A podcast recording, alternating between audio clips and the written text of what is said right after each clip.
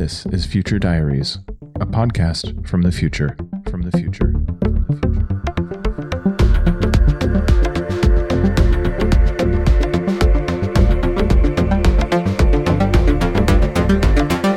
future.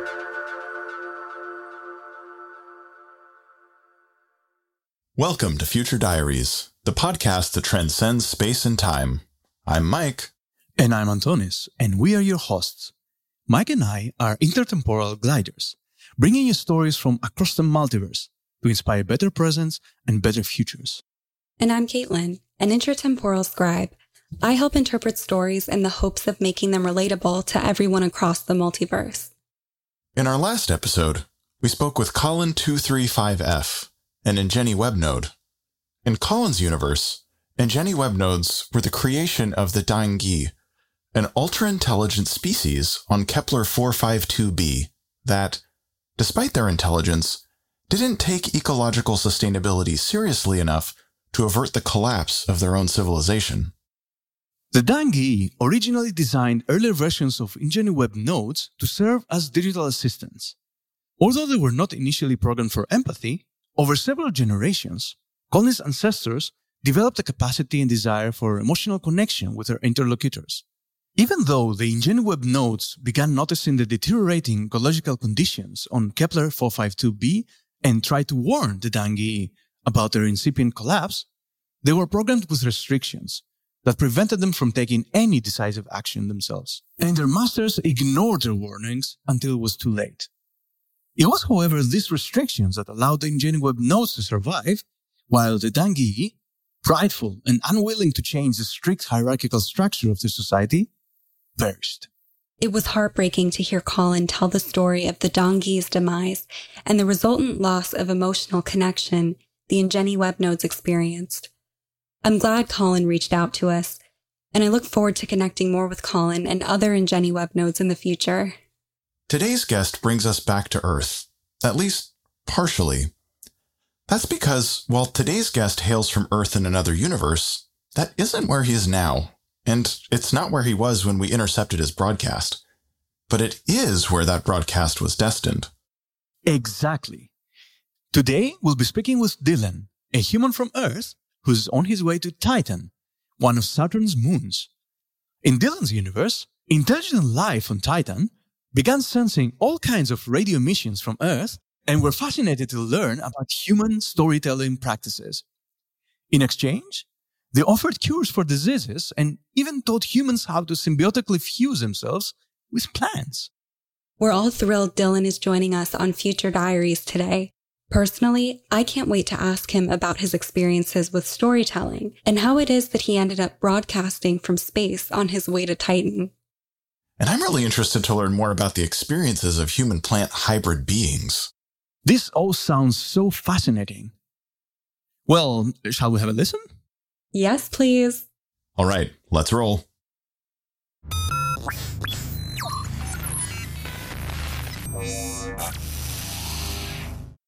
Hello? Can you hear me? This is my first live transmission. I know how it works, but I'm not really sure if it works. Hmm. Let me adjust a few things.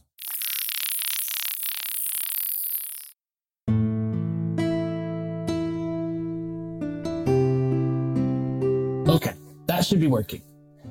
Wow. This is my first time communicating with people live in, I guess, four months? Or really three years. I just woke up from my stasis a few months ago, and I'm getting close to what we on Earth consider Titan, a planet we call Saturn's moon. There are several others of us out here, but we have not had the chance to connect just yet. People are waking up in their own time. Some context. It's twenty seventy, but I left Earth in twenty fifty-four. I was part of an exchange program with the kind folks, things, on Titan. In twenty forty-eight, we discovered a weird molecule, cyclopropenylidene, that pointed to early signs of life. Then, we didn't know the half of it. Not long after the discovery of this weird molecule, a mutual aid group in New Brooklyn got a garbled email message. It did not take long for them to figure out the message, though. It was a ping from Titan. Turns out, they're looking for life on Earth as well.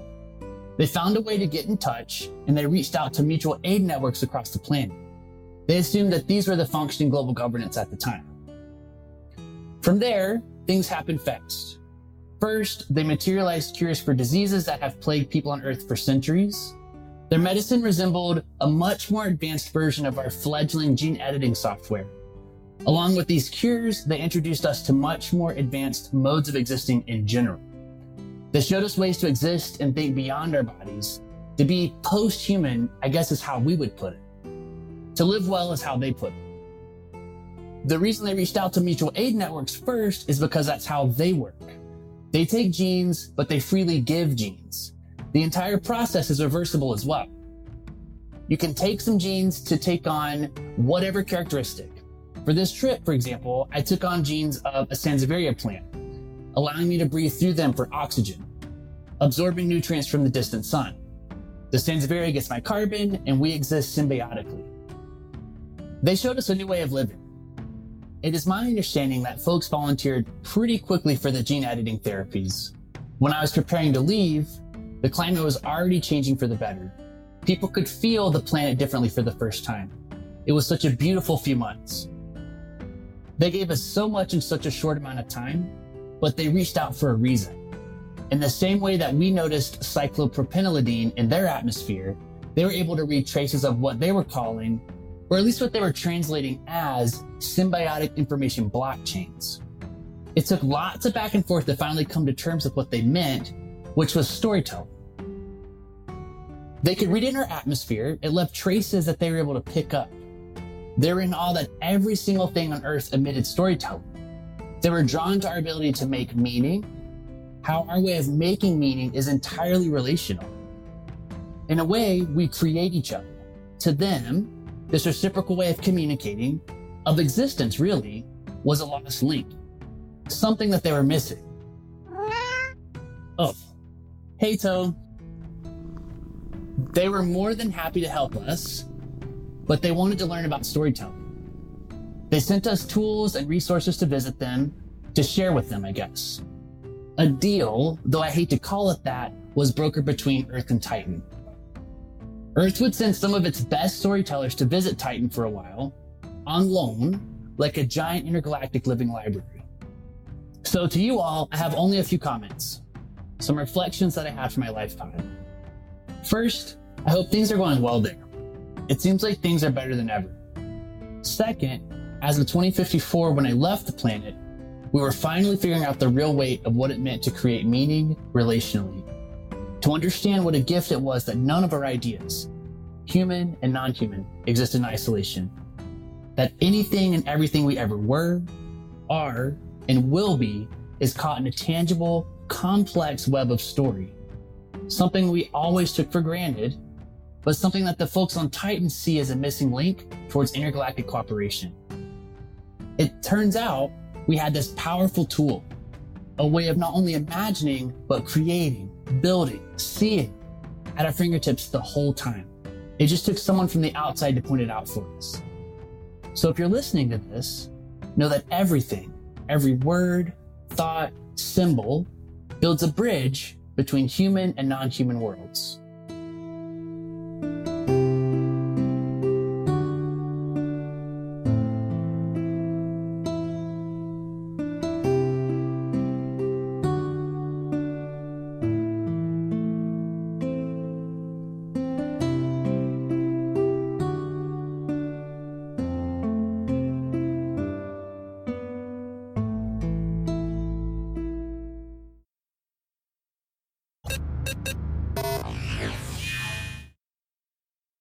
That was an incredible story. Welcome to the podcast, Dylan. All right, where to start? In the recording we just listened to, you were broadcasting from space on your way to Titan. Have you arrived on Titan? And what are you up to now? I'm in Titan's orbit, but I have not touched down just yet. For lack of a better word for it, given that my human vocal cords cannot even articulate the correct sounds for the true language of Titan, the Titanians wanted to keep me in sort of an orbital quarantine for a couple of reasons. First, they want to make sure that I'm not carrying any unknown or unknowable pathogen. Second, And more importantly, they've sent up a symbiont from Titan that manifests as a blue kitten to me to effectively download to my body all the information, resources, bacteria, et cetera I will need to breathe and survive on Titan. The whole process takes almost two Earth time weeks. That sounds like quite a process. Okay, I must admit, you are the first human-plant hybrid we've had on the show. I was hoping you could share with us and with our audience a little bit more about the technology that enables such human-plant symbiosis and what it feels like to be so interconnected to another species. Oh, wow. Well, I can't say that I'm terribly surprised, but yeah, it's pretty incredible. Like I mentioned in the broadcast you all caught, the Titanians spliced my human respiratory system with a sansevieria, or a snake plant, because of their ability to survive in low light and produce large amounts of oxygen. So essentially, my exhaled carbon goes directly into the plant, and its oxygen is transferred directly back into my lungs. In addition to the respiratory perks, I share in the plant's photosynthesis process, which has turned my skin a little green. But unlike when we eat as humans, photosynthesizing sunlight feels like warm vibrations all over my body. Finally, because the plant is so intertwined in my nervous system at this point, I'm able to sleep for months at a time, which helps with such long travel processes. Even if the ship travels much faster than anything we've come up with back on Earth, it's still a pretty hefty trip. Dylan, that sounds like such an amazing thing to experience. I've been trying to imagine what it must feel like, and your descriptions make it sound so embodied. All right, changing gears a little bit. After listening to your story, I'm really interested to learn more about your experiences with storytelling. What led you to storytelling in the first place, and how did you end up getting picked to represent Earth's storytellers on Titan? Right. Well, to answer your second question first, in short, I'm still not really sure. Back on Earth, I studied storytelling, specifically how storytelling can help us better understand environmental crises. But I certainly wasn't the only one doing this work. I worked with several folks doing similar work, but I guess I must have been the most willing to take this trip.